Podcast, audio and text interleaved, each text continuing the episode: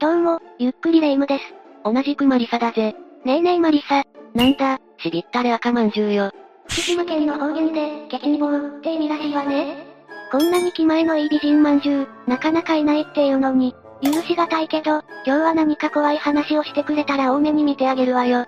お、さすがレ夢ムだぜ。じゃあ今回は、天才予言者アナンド君が日本へ警告 ?2022 年以降の危機、という内容で解説していくぜ。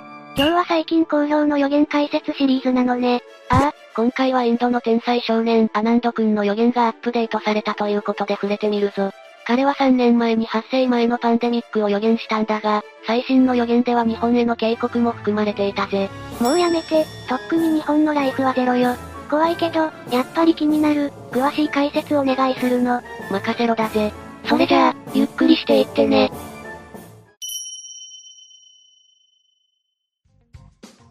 ところで、予言界では有名なアナンド君だが、彼についてレイムは詳しいか？なんとなく名前は聞いたことがある程度ね。どんな人なのか教えて。アビラ・アナンドことアナンド君は、若干16歳にして先生術師として大活躍しているインドの少年だ。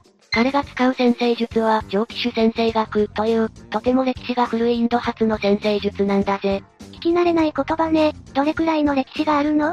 この先生術は5000年以上の歴史があると言われていて、宇宙にある天体の影響から個人や組織の将来を予測するといったものだ。難しいけど、なんだか凄そうってことは伝わったわ。蒸気種先生学の特徴は、未来を日付単位で正確に予測できることと、その予測された内容をより良いものに変える方法があることだ。すごいわ、精度が良いだけじゃなくて対処法まである程度わかるのね。そしてアナンド君は7歳の時に自身の YouTube チャンネルを開設。さらに10歳の頃にはパソコンの先生術シミュレーションを使い、先生術を始めたという天才児だった。7歳でチャンネル開設はすごいわね。さらに彼は義務教育を終えた後に、インド国内有数の先生術大学に飛び級合格で入学。わずか14歳の若さで卒業するという異例の経歴の持ち主でもあるんだぜ。ガチの天才児じゃないの。アナンド君がすごく優秀な先生術師なのは分かったけど、彼は今までどんな予言を的中させてきたの？一番は何と言っても、例のウイルスのパンデミックだな。本格的に流行するよりもはるか前、2019年10から11月の時点で警告を発していたぜ。あとはロシアとウクライナの問題について予言していて、それが見事に的中しているんだ。この二つを的中させたのは、本当にすごいわね。アナンド君がものすごいのは分かったけど、冒頭で言ってた、アップデートされた予言の内容が気になるわ。OK だぜ。じゃあ今から、アナンド君の最新予言について解説していこう。まず、アナンド君は2022年が始まってすぐにこう述べている。3月16日以降、私たちは1.5年のサイクルに入っている。これは以前の同感覚のサイクルを逆転させるほどだ。うーん、歴史は繰り返す的な意味かしら？これはどうやら、3月16日からは過去1年半で起こった出来事が次々と崩れる可能性がある、という意味らしいな。今の不安定な世界情勢を見ていると、この言葉が当たっているような気もするわね。まさに2022年の初めの時点では、こんな状況になるなんて思ってもみなかったよな。そしてアナンド君はこの日をかなり重要視していて、3月16日が特に危ない、というような予言をしていたんだが、レイムはこの日について何か心当たりがないか？ええそんな半年も前のこと。あ、確か、日本では東北で大きな地震があったわよね。ああ、正解だぜ。この日は福島県沖でマグニチュード7.3の地震が発生した。偶然かもしれないけど、ピンポイントでの出来事だったしこれは怖いわね。他にも、ロシアがガスや石油などの輸出を制限したりして、各国のエネルギー事情に大きな変化があったことも記憶に新しいな。そうね、思い出してみれば色々あった一日だったかもね。ただ、アナンド君は、3月16日に相場は暴落する、と予言しているため、これらの出来事は偶然に過ぎないという見方もあるようだ。この辺については意見が分かれそうね。また、経済といえばアナンド君は仮想通貨についても予言をしている。仮想通貨がどうしたの？仮想通貨は今後衰退していく、とのことだ。実際に2022年5月にはビットコインをはじめとした仮想通貨全般が大暴落した時期があり、予言が当たったと話題になっていたな。なるほど。これはまた今後の動きが気になるところね。アナンド君はこれから起こるかもしれない戦争に関しても予言をしているぜ。今はロシアとウクライナの問題から第三次世界大戦が勃発するんじゃないかって言われてるわよね。まさか今年中に起こってしまったりして。アナンド君は、2022年に第三次世界大戦は起こらない、と予言しているぜ。え、本当？よかったアナンド君によると、火星と土星が接近してカーラサルパヨガという良くない位置にあり、2022年の3月と4月は特に地政学や健康、経済などに注意が必要だったらしい。しかし、現時点では第三次世界大戦が起こることはなく、戦争に核が使われることもないと予言されているぜ。へえ、でも状況的に考えて、いつウクライナとロシアの戦争が世界規模の戦争になってもおかしくないんじゃないの？それについては、メディアが儲けるために世間不安を煽っているに過ぎない、と述べていたぜ。うーん、信じていいのかわからないけど、当面は心配はいらないってことだといいわね。けど、アナンド君は決して、今後第三次世界大戦が起こることはない、と言っているわけではない。なんだか含みのある言い方ね。もしかして、来年以降に戦争が起こる予言でもしてるの？その通りだ。アナンド君は、今後10年以内に第三次世界大戦が起こると予言しているんだぜ。10年以内ってことは、少なくとも2032年までにはってことよね。そういうことになるな。だが、もっと明確に時期を予見しているみたいだ。彼曰く、特に2029年から2032年の間は木星と土星が正反対の位置へ移動するため、この期間のうちに第三次世界大戦が起こる可能性が高いそうだ。数年先で安心しかけたけど、あっという間にじわたっちゃうのよね。しかも恐ろしいことに、第三次世界大戦が起これば地球の形が変わり、世界地図が書き換わるようなことが起こるという。え、世界地図が書き換わる？一体どういう意味なの？これは第三次世界大戦でどこかの国が恐ろしい兵器を使い、その被害に遭った国が地図から消えるとか、地形が大きく変化するという意味ではと見られているそうだ。お、恐ろしすぎる。そんなこと絶対に起こってほしくないわね。次は冒頭でも触れた、日本への警告も含まれる予言について解説するぜ。そう、これが一番気になっていたのよ。結論から述べると、アナンド君は日本を名指しして、地震の脅威について警告していたんだ。やっぱり地震についてだったのね。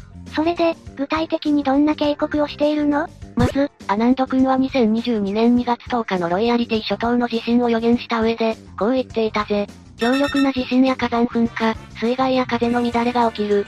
アメリカ中央部で歴史的な竜巻が発生する。特に、日本は災害に対して注意が必要だけど、世界各国も災害に警戒する必要があります。明確に日本に向けても注意喚起してるわね。特に最近ではハイチとかフィリピン、南米、台湾などで大きな地震が起きているからな。日本への警告も、ある意味で現実味を帯びていると言えるわね。ああ、アナンド君は今後の自然災害による世界的な脅威を何かしら察知しているのかもな。それで、その地震っていうのは、この時期に起きる、とは明言されていないの？残念ながら具体的な日時については触れられていなかったな。もしかしたら、長めのスパンで見ての注意喚起だったのかもな。だけど2022年の10月の11月は世界中の預言者たちが地震についても言及しているし、注意しておいて損はないぜ。わかったわ。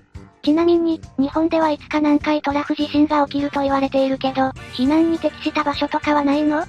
最も被害が少ないと予想されているのは柿の10県だな。栃木県、群馬県、埼玉県、新潟県、富山県、石川県、福井県、鳥取県、島根県、佐賀県だぜ。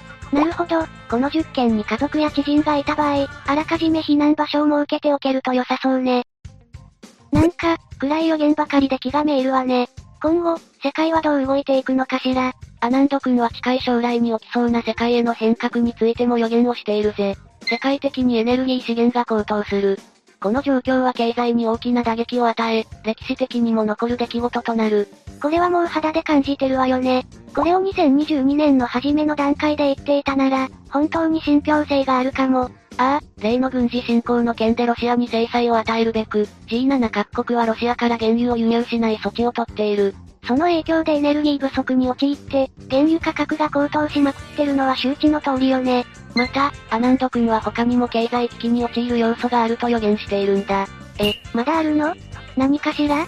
それは、ハイパーインフレが起こることで多くのバブルが崩壊する、といったものだ。例えばアメリカでは物価上昇に歯止めをかけるべく、政策金利の引き上げが行われていたりしたな。それだけ経済状況が深刻だってことよね。今現在、日本でも物価上昇が止まらないもんね。ここのところ、値上げの嵐だもの。今後もインフレは止まらないのか、その結果日本や世界はどうなるのかが気になるところだな。アナンド君の予言は結構当たってるようだし、ほんと悲しくなっちゃうわ。まあ、実は安心材料もあるんだぜ。アナンド君はこれからやってくる苦難への対処法を挙げてくれているんだ。そ、そうなの？詳しく教えてちょうだい。それはだな、金や銀を持つことだ。え、なんで？資産形成の方法として株を保有するのではなく、金や銀を保有しておけということなんだよ。いまいち話が飲み込めない自分がいることに、驚いてるんだよね。お金の価値は株価などですぐに変わってしまうだろだから、金や銀などの価値が変動しにくいものに変えて保有した方がいいとアナンド君は言っているんだ。もしかしたら、今後起こる経済危機で従来のお金の価値が大きく変わることを示唆しているのかもしれないぜ。急に経済アナリストみたいなこと言い出すのね。アナンド君、悪い大人に騙されてない？大丈夫かしら？きっと、彼も霊夢にだけは心配されたくないと思うぜ。むむ。けどアナンド君の言う通り色々な形で対策しておけば、急な経済危機にも対応できるかもね。というわけで以上が、天才預言者アナンド君が日本へ警告 ?2022 年以降の危機、だったぜ。かなり具体的に今年の世界情勢が言い当てられているような気がして、ちょっとゾゾッとしたわ。それに名指しで日本へ警告してるし、そこが気がかりね。そうだな。この予言を鵜呑みにするのは危険だけど、全く無視するのも得策ではないな。今の段階で備品の備蓄や、避難場所の確保をしていた方が良さそうね。私は早速、資産の全てを金に変えてきたわ。お、さすがだな。ってそれ、金塊チョコじゃないか。美味しすぎる、一夜にして全財産を溶かしてしまいそうよ。食い意地と遺産でチョコを溶かしてるだけじゃないか。ってことで今日の動画はここまでだ。アナンド君の予言への考察や動画への感想など、いろいろコメントしていってね。最後までご視聴ありがとうございました。ゆっくりダークフォックスをご覧いただきありがとうございましたこの他にもおすすめの動画がたくさんあるのでぜひご覧くださいそれではまたね